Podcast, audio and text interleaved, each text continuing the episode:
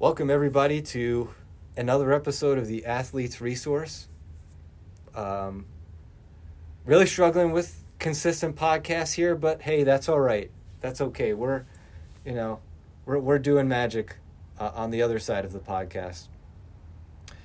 Joining me today is a, uh, a friend, a very accomplished weightlifter, um, an all around great person, Jen Schaefer. Well, that is lovely. Thanks, Pete.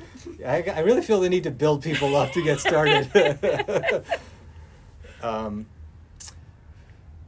there was a, a lot of reasons that I wanted to ask you to be on the show. Um, one is getting getting a female voice on here, I appreciate that. Yeah. and because I, I don't know what that's like, you know. Uh, to be a female athlete is, I would imagine, vastly different than uh, than being a male athlete. Why might that be? Well, I would say both in the positive and the negative, right? So, um, what would be an exceptional female athlete? You know, I'll I'll be honest and say, as someone who is knocking on fifty, the range of women my size and my age who compete, that's a pretty small pool sometimes. Um, so, not true of my male counterparts, right? So there's there's more people in the game Mhm. um, you know so i'll be straightforward and say that conversely it's pretty lonely Mm. because men have many more s- supports socially um, to continue to be an athlete um, well beyond collegiate years um, we're just much more socialized to see males as athletes Mhm. um, particularly as women age. You know, there's there's a lot of pushback on female athletes for choosing to train or choosing to compete instead of more soft traditional ways of finding friends, engaging with others, Mhm. spending free time. Have you actually experienced that yourself? Very much. Yeah. Do you feel open in sharing uh, an example? Um, sure. I mean, oftentimes I'm seen as the anomaly in social circles when uh, I'm introduced to new women. You know, on one side they think, well, oh, that's pretty amazing. You know, um, that's great. How are you introduced? Um, people will generally comment on my arms more than anything. You have And muscles. I, I have some pretty good shoulders. Um, and so people will ask about it. Mhm. Oh, how do you have arms like that? I've always wanted arms like that, sort of stuff. Mhm. And there's nothing all that exceptional to them if I were 25. Mhm. so, um, you know, so I, I open up conversations. Oh, I like to, you know, I like to lift weights and, you know, I'm a competitive athlete. And people are like, oh, that's, that's great. But they're not really interested in being part of that. And they're like, well, it's not, doesn't sound like fun to them. Mm. Right. So, um, I'm sort of seen as a little different. Um, so most of my friends are younger because it's, a little bit more common for women in their 20s and 30s Yeah. to be competitive athletes. And that's who I spend a lot of my free time with. With the exception of uh, one of my teammates who is 60. God bless her. So I can see why you say it's lonely. It's pretty lonely. You're you're breaking a social norm. Yes. The norm is what? Um, the norm is a little bit more passive. Yes. Um, and the norm is to uh, tamp down the competitive spirit. Mm-hmm. Um, and with all that goes on for a lot of women my age, um, it's very easy to put yourself last, and it's sort of seen as selfish to do otherwise. Yeah. Well, it is. I think this is where you know uh, I've had to take an. And I can only speak personally, but I think it's fair to extrapolate it to being a competitive athlete. It's selfish, Hmm. and can that be? a- I mean, uh, perhaps it's one of those things that you're talking about. It's it's more acceptable for a man to go spend however many hours at the gym I did. Ask my wife. You know when uh, there was a you know there was some heated discussions about the time I spent at the gym when I was competing. It's perhaps more acceptable for a man to do that. It it seems to be that does seem to be the case. Women will come in um, and they're willing to do, you know, classes one or two days a week or their own running, things like that, if they want to be athletic. Right. But to have dedicated two hours a week, four or five times a week, that's kind of exceptional. That's sort of seen like, well, what isn't getting done because you're at the gym, right? And sort Wow. of the assumption that, you know, um, So you're kind of in a double bind. very much. Yeah. Yeah. Um, I'm fortunate that, um, you know, I, I found a partner, you know, 25 years ago um, who sees in me the importance of that time Right. and has never made the assumption that because I carry the uterus, I carry the grocery list in it, right? Like, he is as adept at the household responsibilities as I am. I wish he would would take a couple hours for himself Mm. several times a week, but You had made a, a comment earlier that really resonated with me. You know, um, people pointing out uh, the way your body is different, making remarks about the size and shape of your body. mhm. What is it like for you in those moments? Um, it was when I was younger, more common, so it seemed easier. Um, as is the nature for, I'm sure, most young women. Yeah. Um, and I've always had, you know, uh, a pretty broad back and good arms. Certainly not as, um, you know, I came into CrossFit in my late 30s. Things got a, a little bit more serious then, let's say. Um, but I even did weight training in high school You did. I did. I was on the powerlifting team. I needed a gym credit. And it was the 80s. I'd be damned if I'd get in the pool, is all I'm going to say. The hair would not have survived. So. I think I um, might have seen one there is an Instagram photo Yeah. out there. You had really. Uh, I love metal bands, I'm just to say.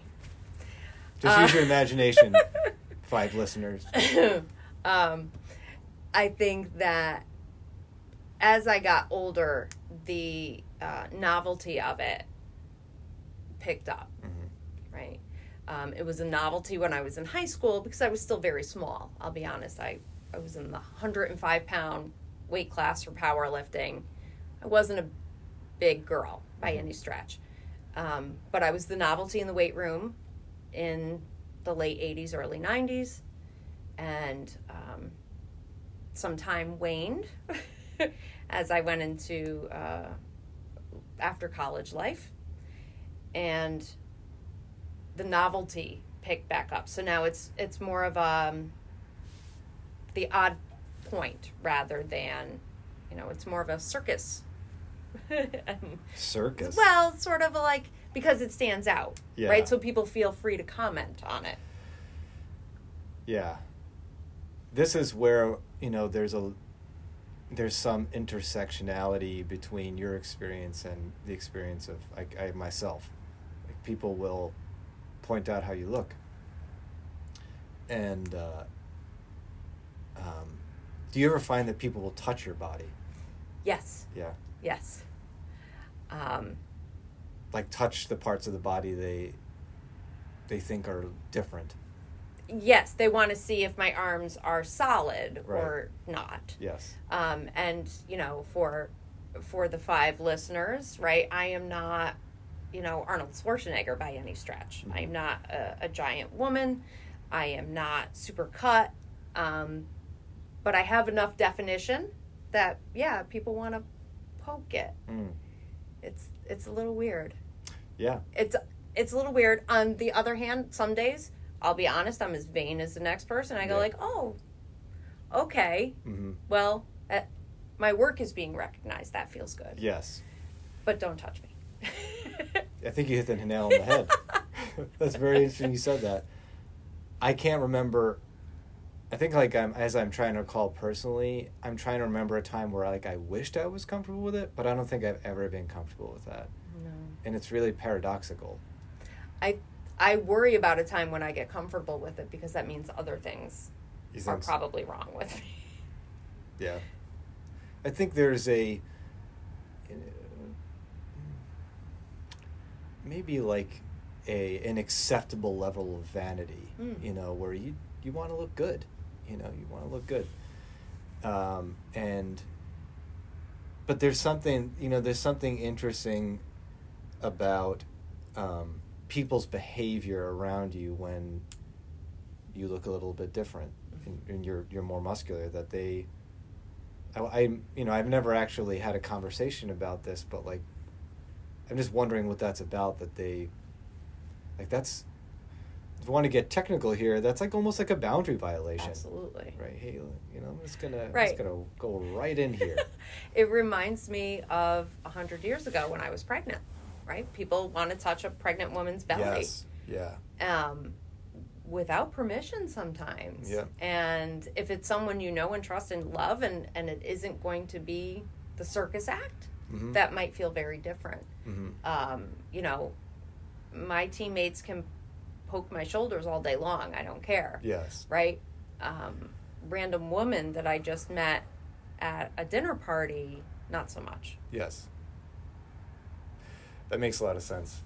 And, and I, do, I, I wonder, and this is maybe, you know, for, for this podcast, like what, what's it about? Like, is that a, is that like a, uh, is that like a power thing? Right? You know, to, to, to poke you and touch you and approach you in a way where it's like a circusy thing, like you're a freak. Right? What does that, what does that do to the sense of power and a dynamic? That's an interesting question. My gut reply is when it comes from men, it, it's a power thing. Mm. right? Um, it is a novelty for them. When women do it to me, sometimes it's an admiration thing, Right. And they want to have a conversation, Yes. and I'm always willing to entertain conversations, Yeah. right? I pretend I'm running for mayor, right? I talk to people way too much, and I will invite them to train and to have a conversation and to answer whatever questions they have. And so if you're approaching me in sort of a like, oh, wow, I, I would love to know how you did that and in a real like learning stance and not um, mockery. I'll entertain that all day long. And that doesn't seem like power. hmm Um, it's generally from women, either ew, in which case they're not going to touch me, Wow. uh, or um, curiosity. hmm I can vibe with that for sure. Good. For sure. Just rolling through my memory Rolodex to see if that fits your experience. And I would, I would argue, yeah, Okay. uh, it fits mine as well. You know, one of the topics we talked about beforehand, which we are um, leaning into, is, is body image Mm. as a. So y- you are a weightlifting athlete, which is a. Um, it's not a physique sport, but it's a sport where weight is a, is a big factor. It's a huge factor Yes. um, you know, what has it been like, you know, for your own sense of body image? Has that even played a role at all in your journey into it, beginning it and, and where you are now? It it has. So I've been competitively weightlifting for probably six years now, going on six years, and um, I was slightly heavier than I am right now when I started. So two weight classes up from where I usually compete, and I was in good shape. I was a CrossFit athlete, you know. Um, but I realized that my strength to weight ratio wasn't all that great. Mm-hmm. And so that competitive drive in me was what originally fueled my desire to, drop a weight class or two. Um, and then it became um, aesthetically rewarding, right? Like, who doesn't want to have abs? It was great, Mhm. fantastic. And my strength took then, you know, there was a diminishing returns at a certain point, right? Um, so I was able to maintain my strength initially. But now that I've been riding in a weight class that is pretty small for a woman of my height, um, it's having an impact on my strength.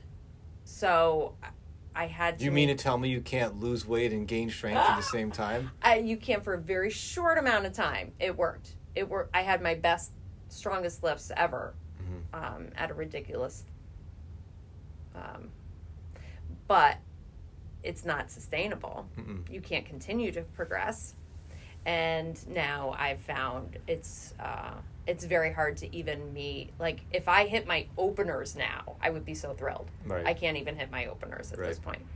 Um, so I had to make a decision about uh, aesthetics versus strength Mhm.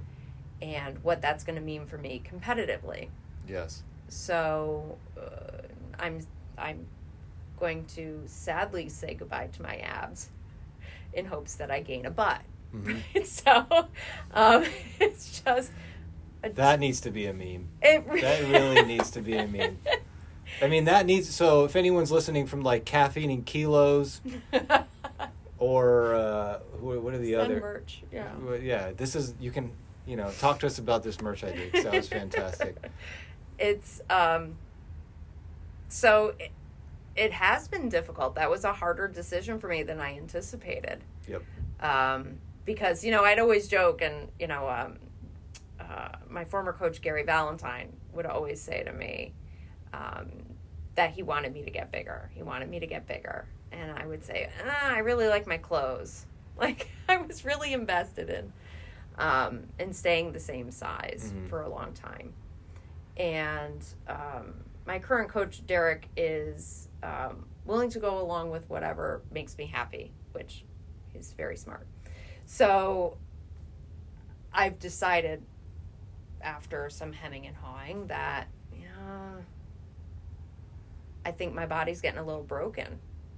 Staying so lean and training heavy over and over and over again.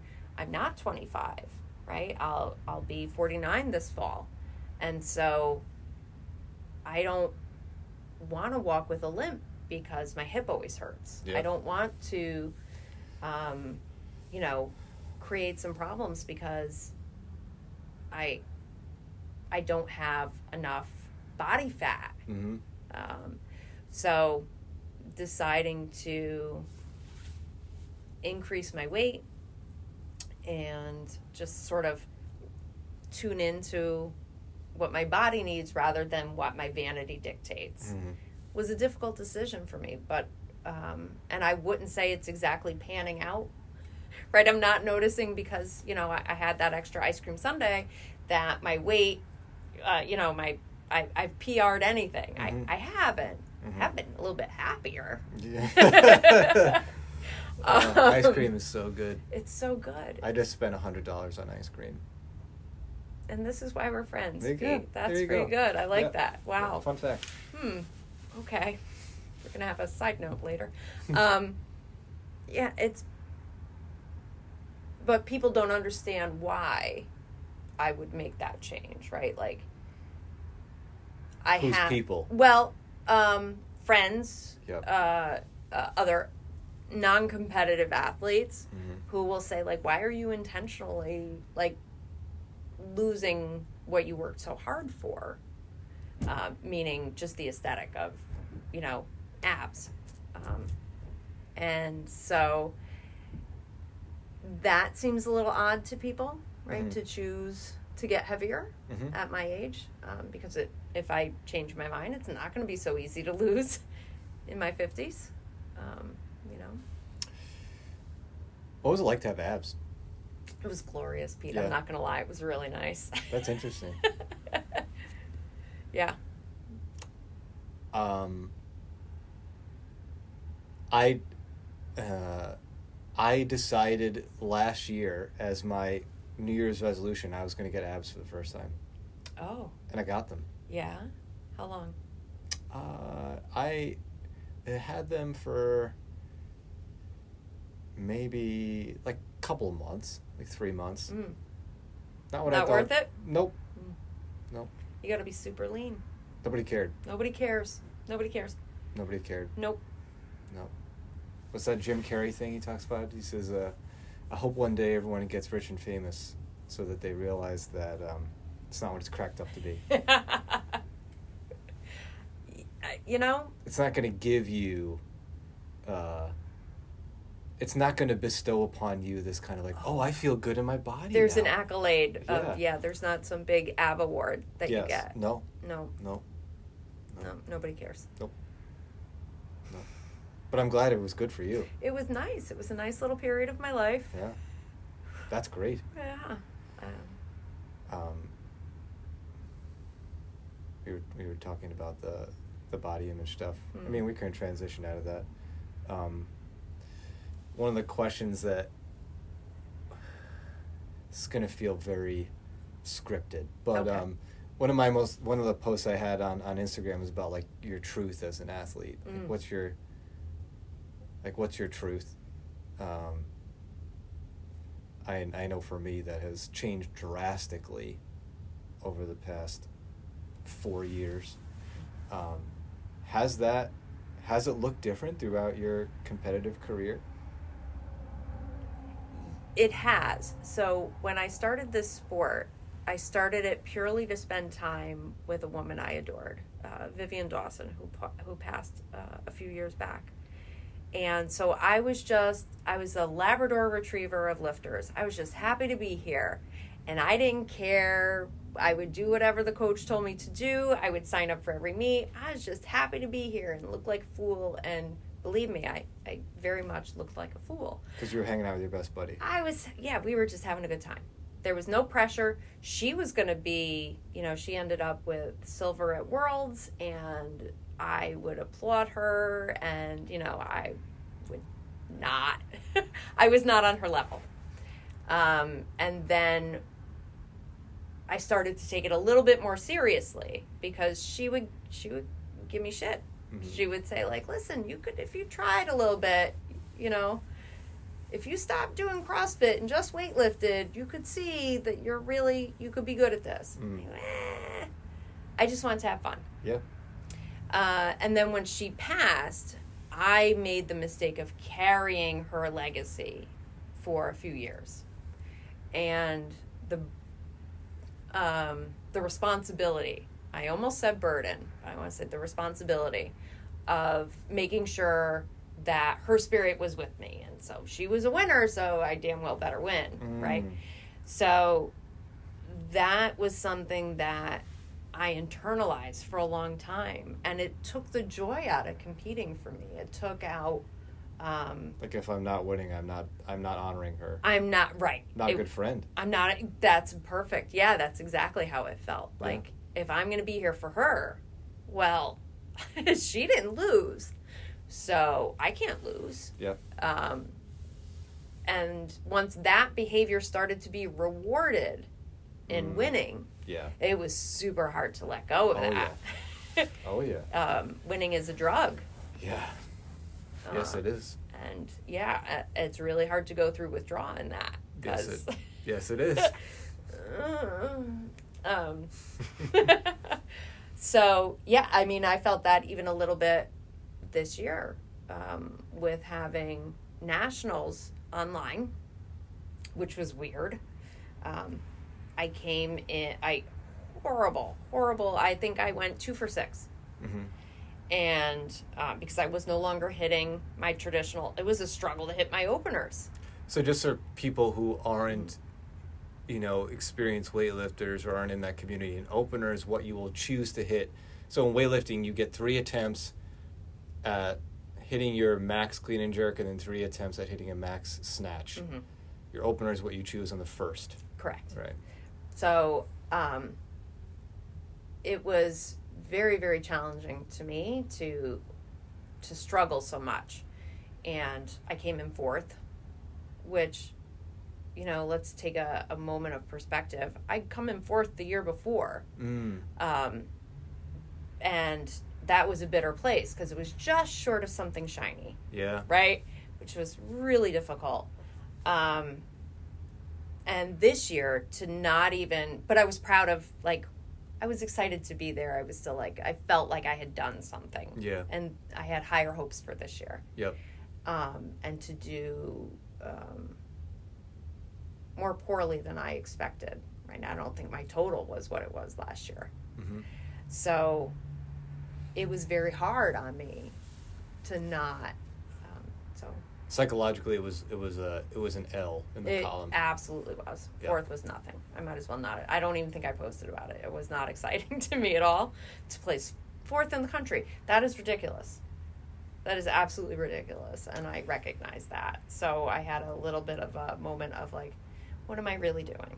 Why am I doing this? hmm Um, you know, like that's just silly. hmm um, was, you know, if I'm going to carry Vivian Dawson with me, is it going to be the spirit of we had fun and it was goofy and we spent hours together every Sunday driving to Wilton, Connecticut. hmm Um, and I can still bring Vivian with me in that way. It doesn't have to be, I have to be the next Vivian Dawson Yep. right so sort of shifting my mindset a little bit um,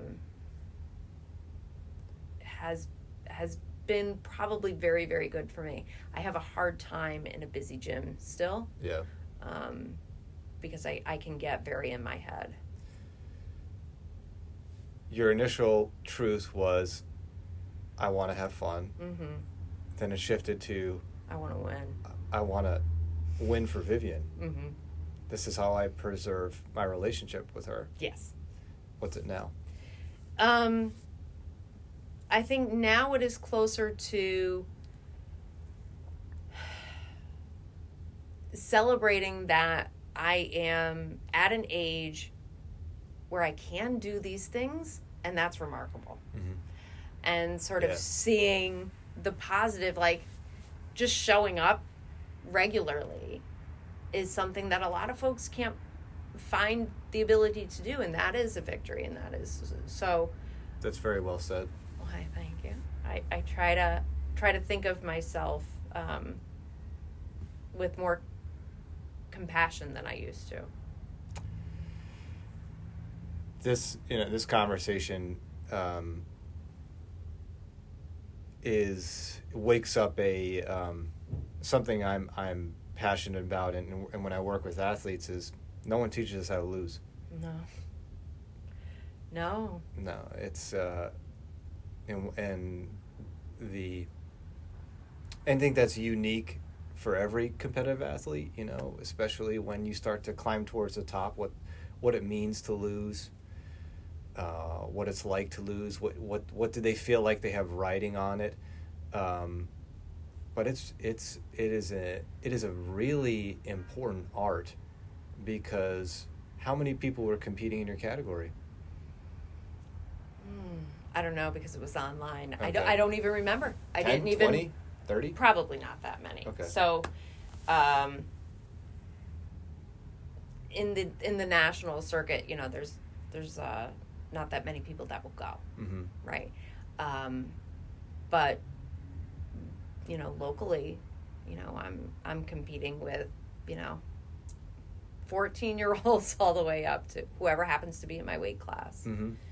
uh, regardless of their age. I, I guess what I was asking is, you know, are are the people who place at the top three? Uh, Oh. uh, so when you lose, your emotion tells you that you're what?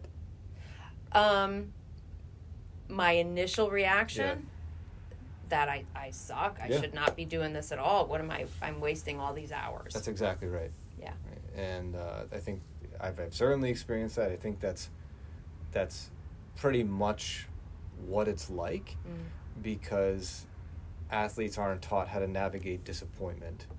Right. When when you do fail or you do lose, um, how how do you navigate that experience? Uh, um, you know, when when we first start confronting this pattern, this tendency, it's not going to disappear. It's not going to go away. You're, you know, Mhm. the next time you, hopefully you don't place fourth gas, but you know, uh, if there were to be a competition, you you placed outside of what you hoped. You Mhm. know, uh, that's that's going to be there. Right. So how do you how do you relate to it differently? Right. Uh, I think is the challenge. Yeah.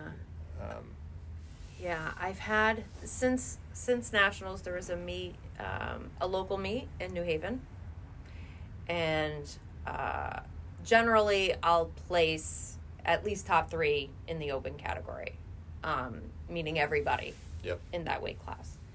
And I, I don't think I, I don't think I got a podium spot this time, um, and you know, so just starting to like, you know, what I'll usually say is like, I'm fine, I'm fine, because that's my go-to. I'm fine, everything is fine, I'm fine. Don't ask questions, don't poke at it.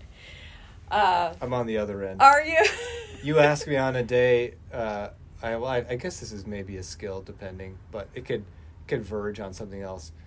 Um, I had someone ask me the other day. So like, what do you do when like you're tired and grumpy? Like, and someone asks you, "How are you doing?" I'm tired. I'm grumpy. Excellent. Right. I, I've been working on it. yeah. So I've been saying, uh, you know, I'm disappointed or I'm sad, but I'm okay. Yeah. So I have to Yeah. emotionally, I still have to add that component of like, you don't need to come any closer, right? That's what the I'm okay is. Um, so maybe I'll get to leaving that off at some point. Someday That's I will really- grow up to be Pete Lucio. I'm pretty sure I'd say I'm okay. I'm, Do you you? know, because the other because when when you share the natural reflex of a person when you share I, i'm sad or disappointed is to fix yeah, right versus just like i understand right. and for all the parents out there uh, who listening of young athletes that's what you can say to your athletes after they lose Right? it's not it's not uh, it's when you get in the car and you're headed home that's not the opportunity to uh, to do the play-by-play breakdown Oh. of all the things that didn't go your way right? Yes. that's the opportunity to say hey great effort Right. what do you want to do? You want to grab a burger? You know, Yeah. I just had a. what so would what would feel helpful? That's so funny you say that. I had a conversation with a, a parent. I'm uh, a therapist in private practice. And I had a conversation with a parent just the other day. The frustration around uh, their child getting completely dysregulated after losing um, a game. And I suggested that perhaps instead of listing the chores that had to be done or doing the play by play. This isn't a you. This isn't a video, but if you just saw my face, uh, that they could just ask the child, like, what would like what would help you right now? Should I pull over and you can scream like a lunatic Yep. at the frustration for ninety seconds? I give you until a neighbor opens their blinds and calls the police, right? Or do you want to just listen to music? Like, what what would help you feel better? because what? Because when you do, li- you know, so for example, when when the parent does after the event does list, uh, here's what we got to do. We got to uh, this, that, and the other. What does it communicate to the child? Doesn't matter what you feel. Doesn't matter, and there's no space for what you No. feel. Um, you know, when when a parent goes to the you know um, the play-by-play right after an event. There's many things a child could walk away with. My best wasn't good enough. You know, that's that's a trap for choking Absolutely. right? because you know there it, it's all instead of a a uh, like a like a place to stand it always feels like it's slipping Mm. right because best could change versus best is best Right. um,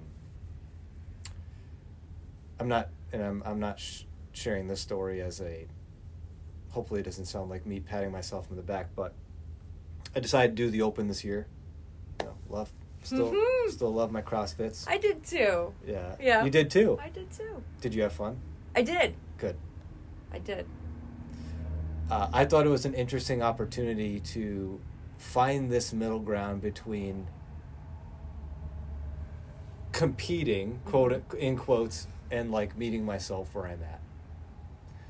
which is you trained in a basement for a year and a half using dumbbells and uh, and a concept two bike, and you know you have pain in most of the joints in your body. So let's So let's see how that hang how clean goes. goes. see how that hang clean goes. That went well actually. Third workout went, went pretty well. Other than I hadn't done a bun a bar muscle up in in a year, so that that didn't go so well.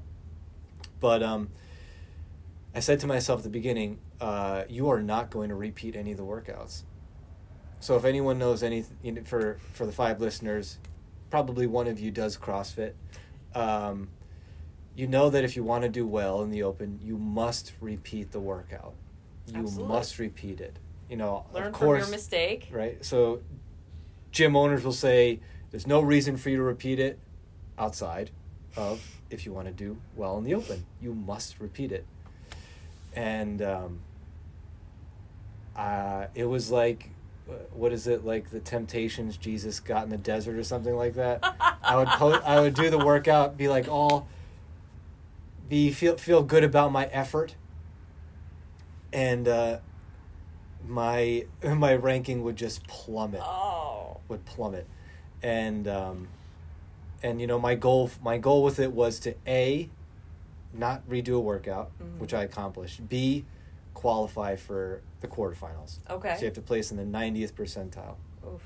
i placed in the 89th Fourth place. right fourth place Oh, fourth place goodness.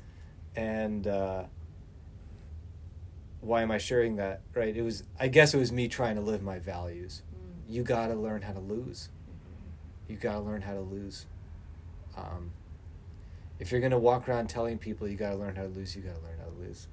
And uh, you know, did it sting? Of course it did. Sure. You know, of course it was. Of course it was disappointing. Um, but again, you know, it's why am I sharing that? Because um, after the sting wears off, it's it's all an opportunity to to learn something. You Mhm. know, to learn something. You can, st- you know, with poor sleep and being a full time whatever you do, you can still go do your best. Is it the best? Is it the best you had four years ago? No, it's not. it's kind of close, but it's not. It's not, and that's okay. And 89th percentile is not bad.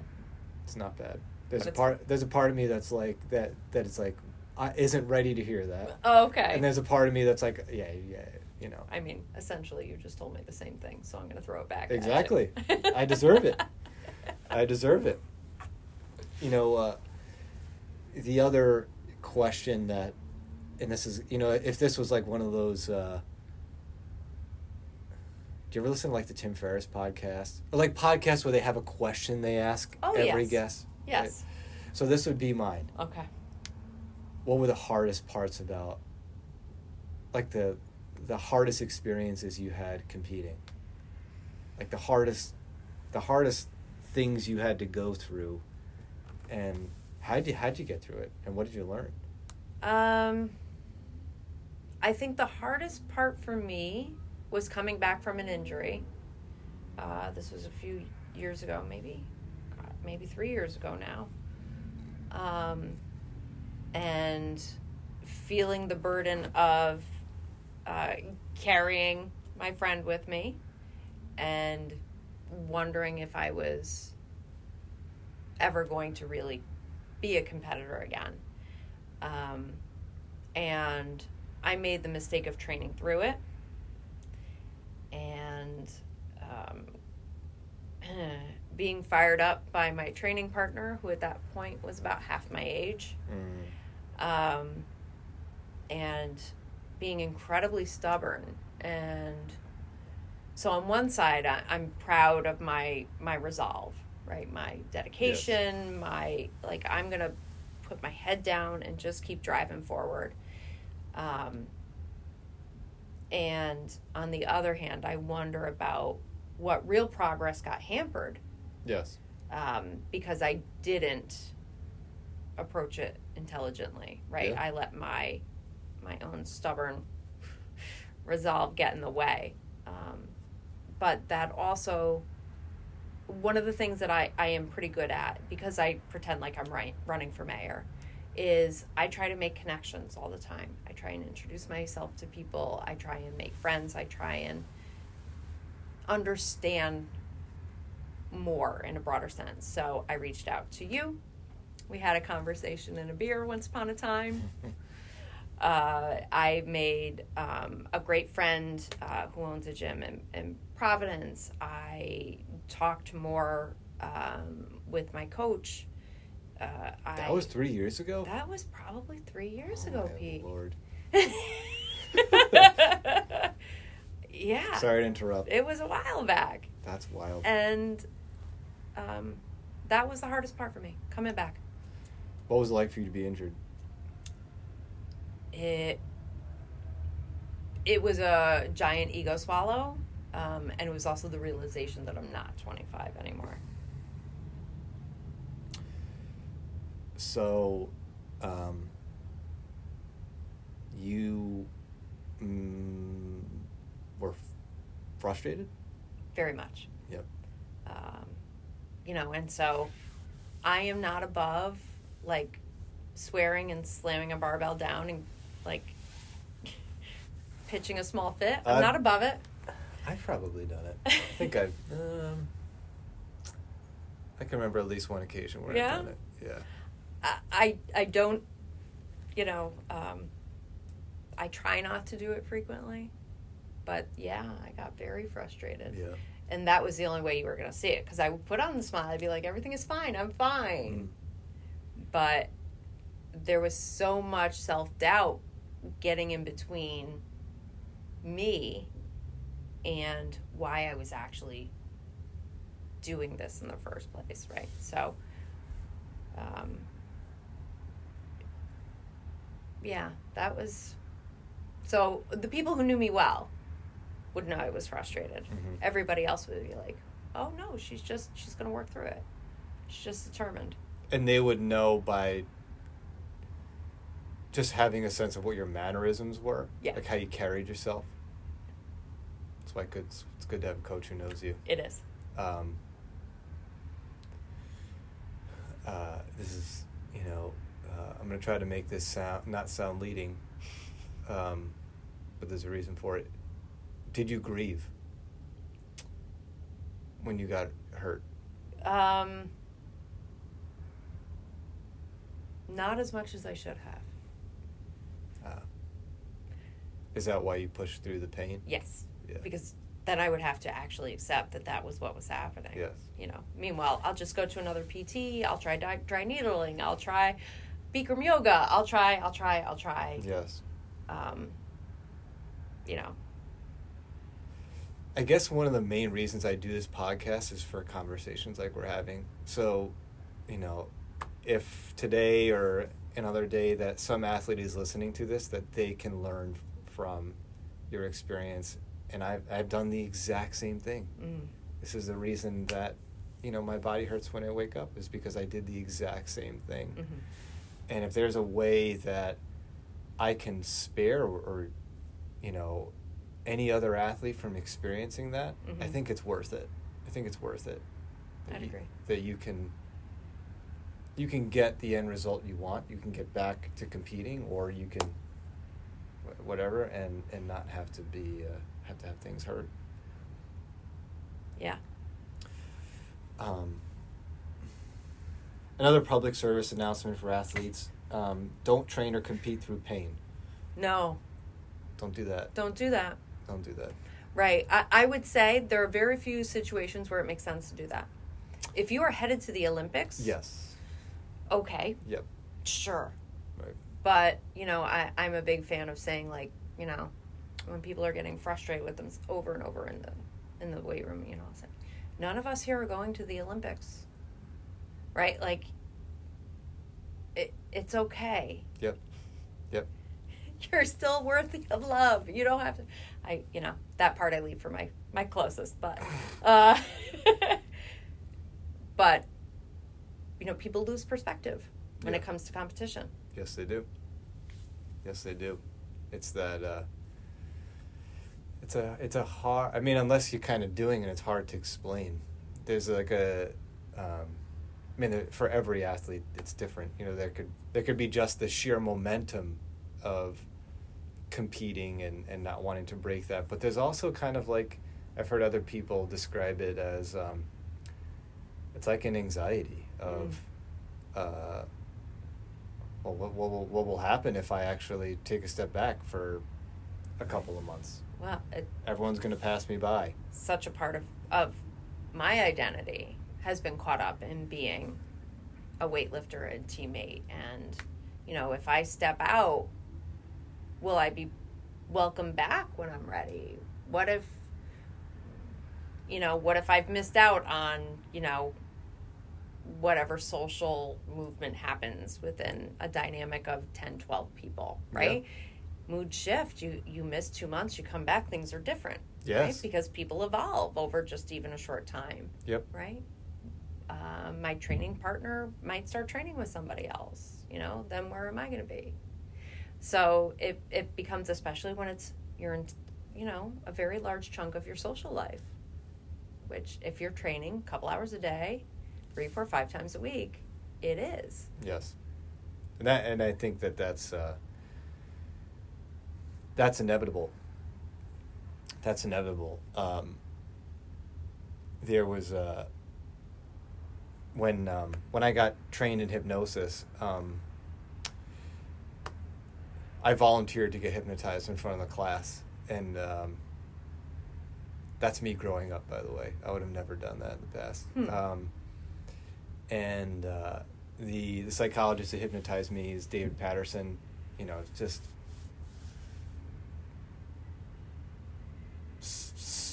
all star out. It was one of those people who's like you meet them and they're a master. Right? Okay. They're a master at doing this, and um, and so the I was trained in hypnosis for pain, and then you know when you do it before you do the exercise, you ask the people, you ask the you know the person you're doing it with like why are we doing this and what do you think's going on and you know I told him I, I had this you know intractable pain in my body and I'm a competitive athlete. Um, he says, "All right, so we're going to do this," and uh, I was very hypnotized. I went into, I, I definitely went into a trance. Not like a deep trance where you don't recall anything, sure. but like somewhere in the middle. And uh, he he shared this concept with me it, uh, during the exercise, and it was called uh, the big eye and the little eyes. You ever heard of this? No. This is what I share with all my athletes, and, and even when I do talks at colleges, I share this um, the little eyes, so I identity, right? The little eyes are what we do, right? Um, I'm a dad. I'm a psychologist. I, you know, I do. An, I'm a fitnesser. I, I don't know if you would call it that. I, I, I do enjoy fitness. You are a weightlifter. Mm-hmm. You are a therapist. You're a lot, probably a bunch of other things I'm not aware of. These are the little eyes their roles. Mm. The big I is this. Uh, and we can we can do it right now if, All right. okay. So Jen, um, who Jen, who knows you most in this world? I feel like if I don't say my husband, I'm going to be in big trouble. So I'll say my husband. Your husband. So if he was sitting here in that chair and I asked him, "What do you love most about your wife?" Mm-hmm. What would he say? My friendliness. Okay. Uh, my compassion. Yep uh, my sense of humor. Okay. Um, and um, he would probably say my mothering. You're a great mom.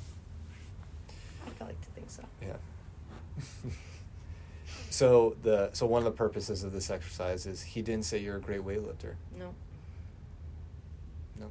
No, as much as he brags about it, I don't think that's what he would say. No. That's not why he loves me. You're right.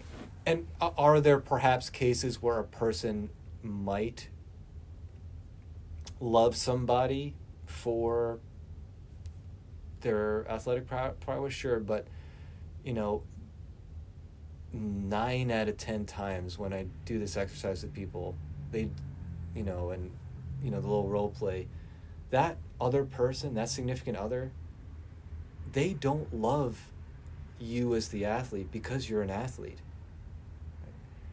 Uh, the things that the people who mean most of you, most to you, love about you, have usually have nothing to do with being really good at being an athlete.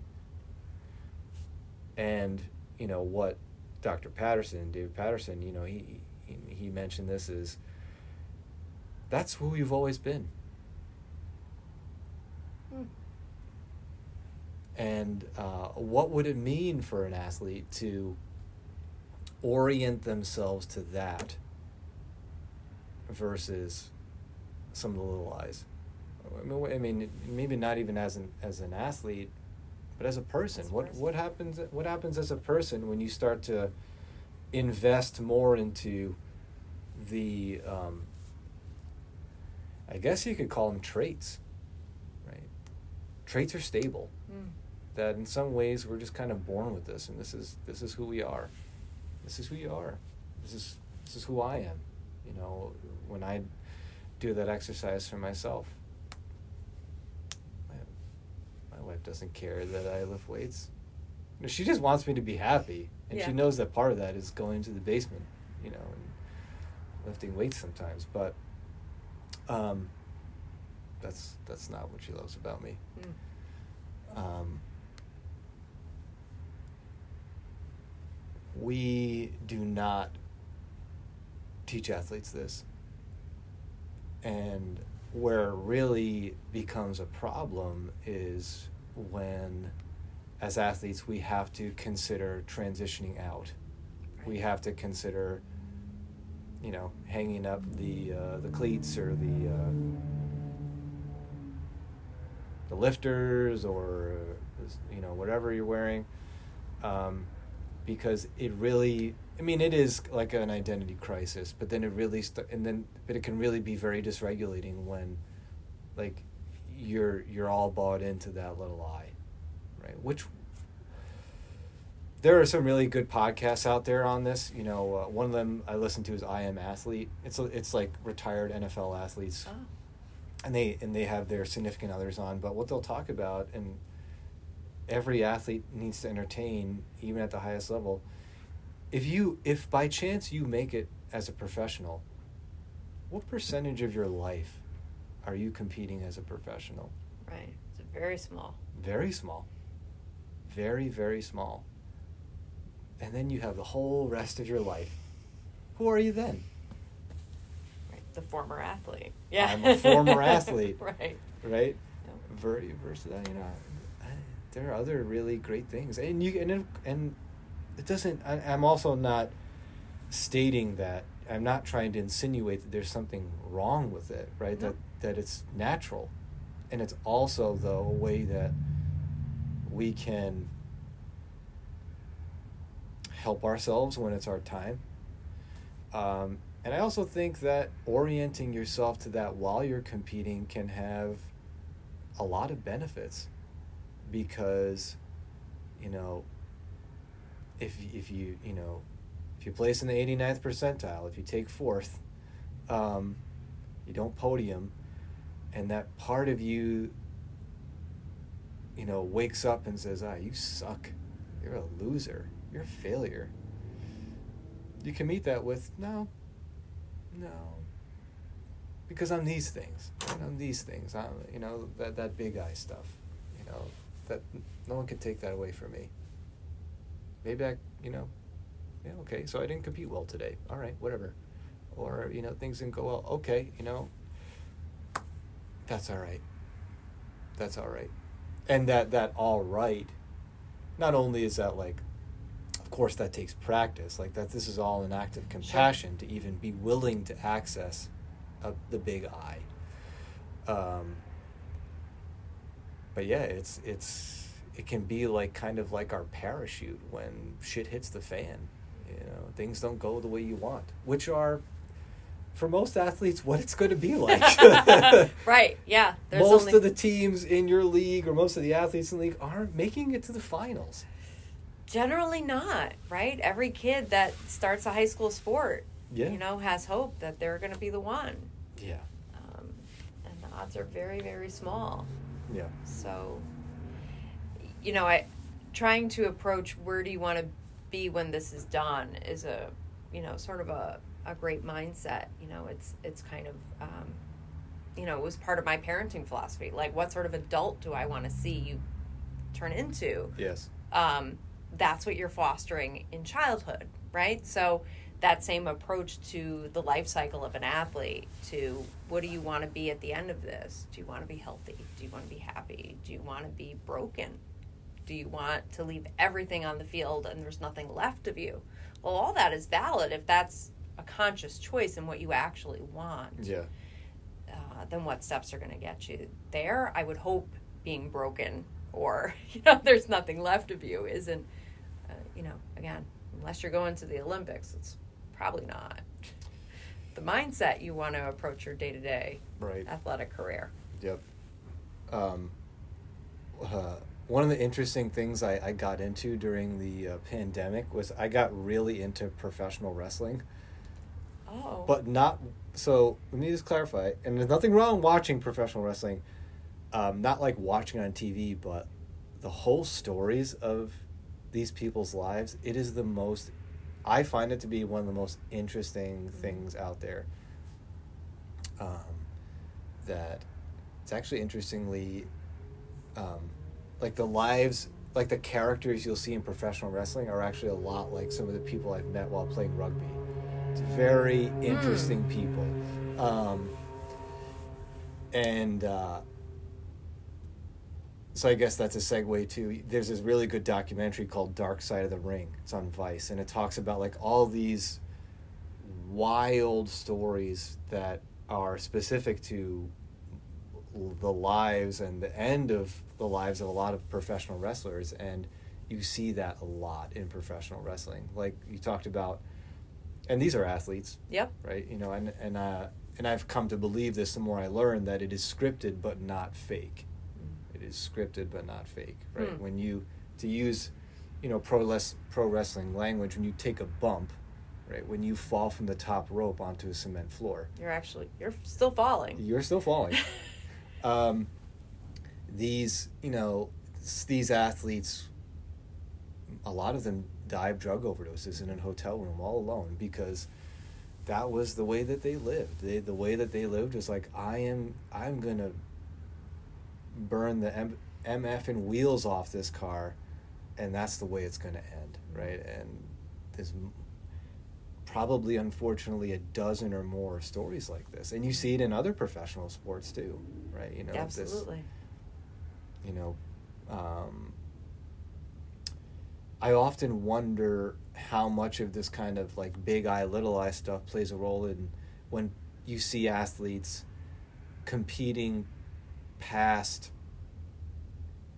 when it's pretty clear they should be stopping right that it's and they're sort of in the ruining their legacy yeah. era. Yeah right you know um, yeah that's a, that's a thought that i have. Hmm. um, anything else you want to touch on jen before we wrap up here not that we have the time to cover my friend. Okay. Thank you for coming on. Thank you. I'm really glad you said yes to the invitation. And um, i'd be more than willing to have you on again if you'd be interested in it. I'd love it. Thank you. Thanks pete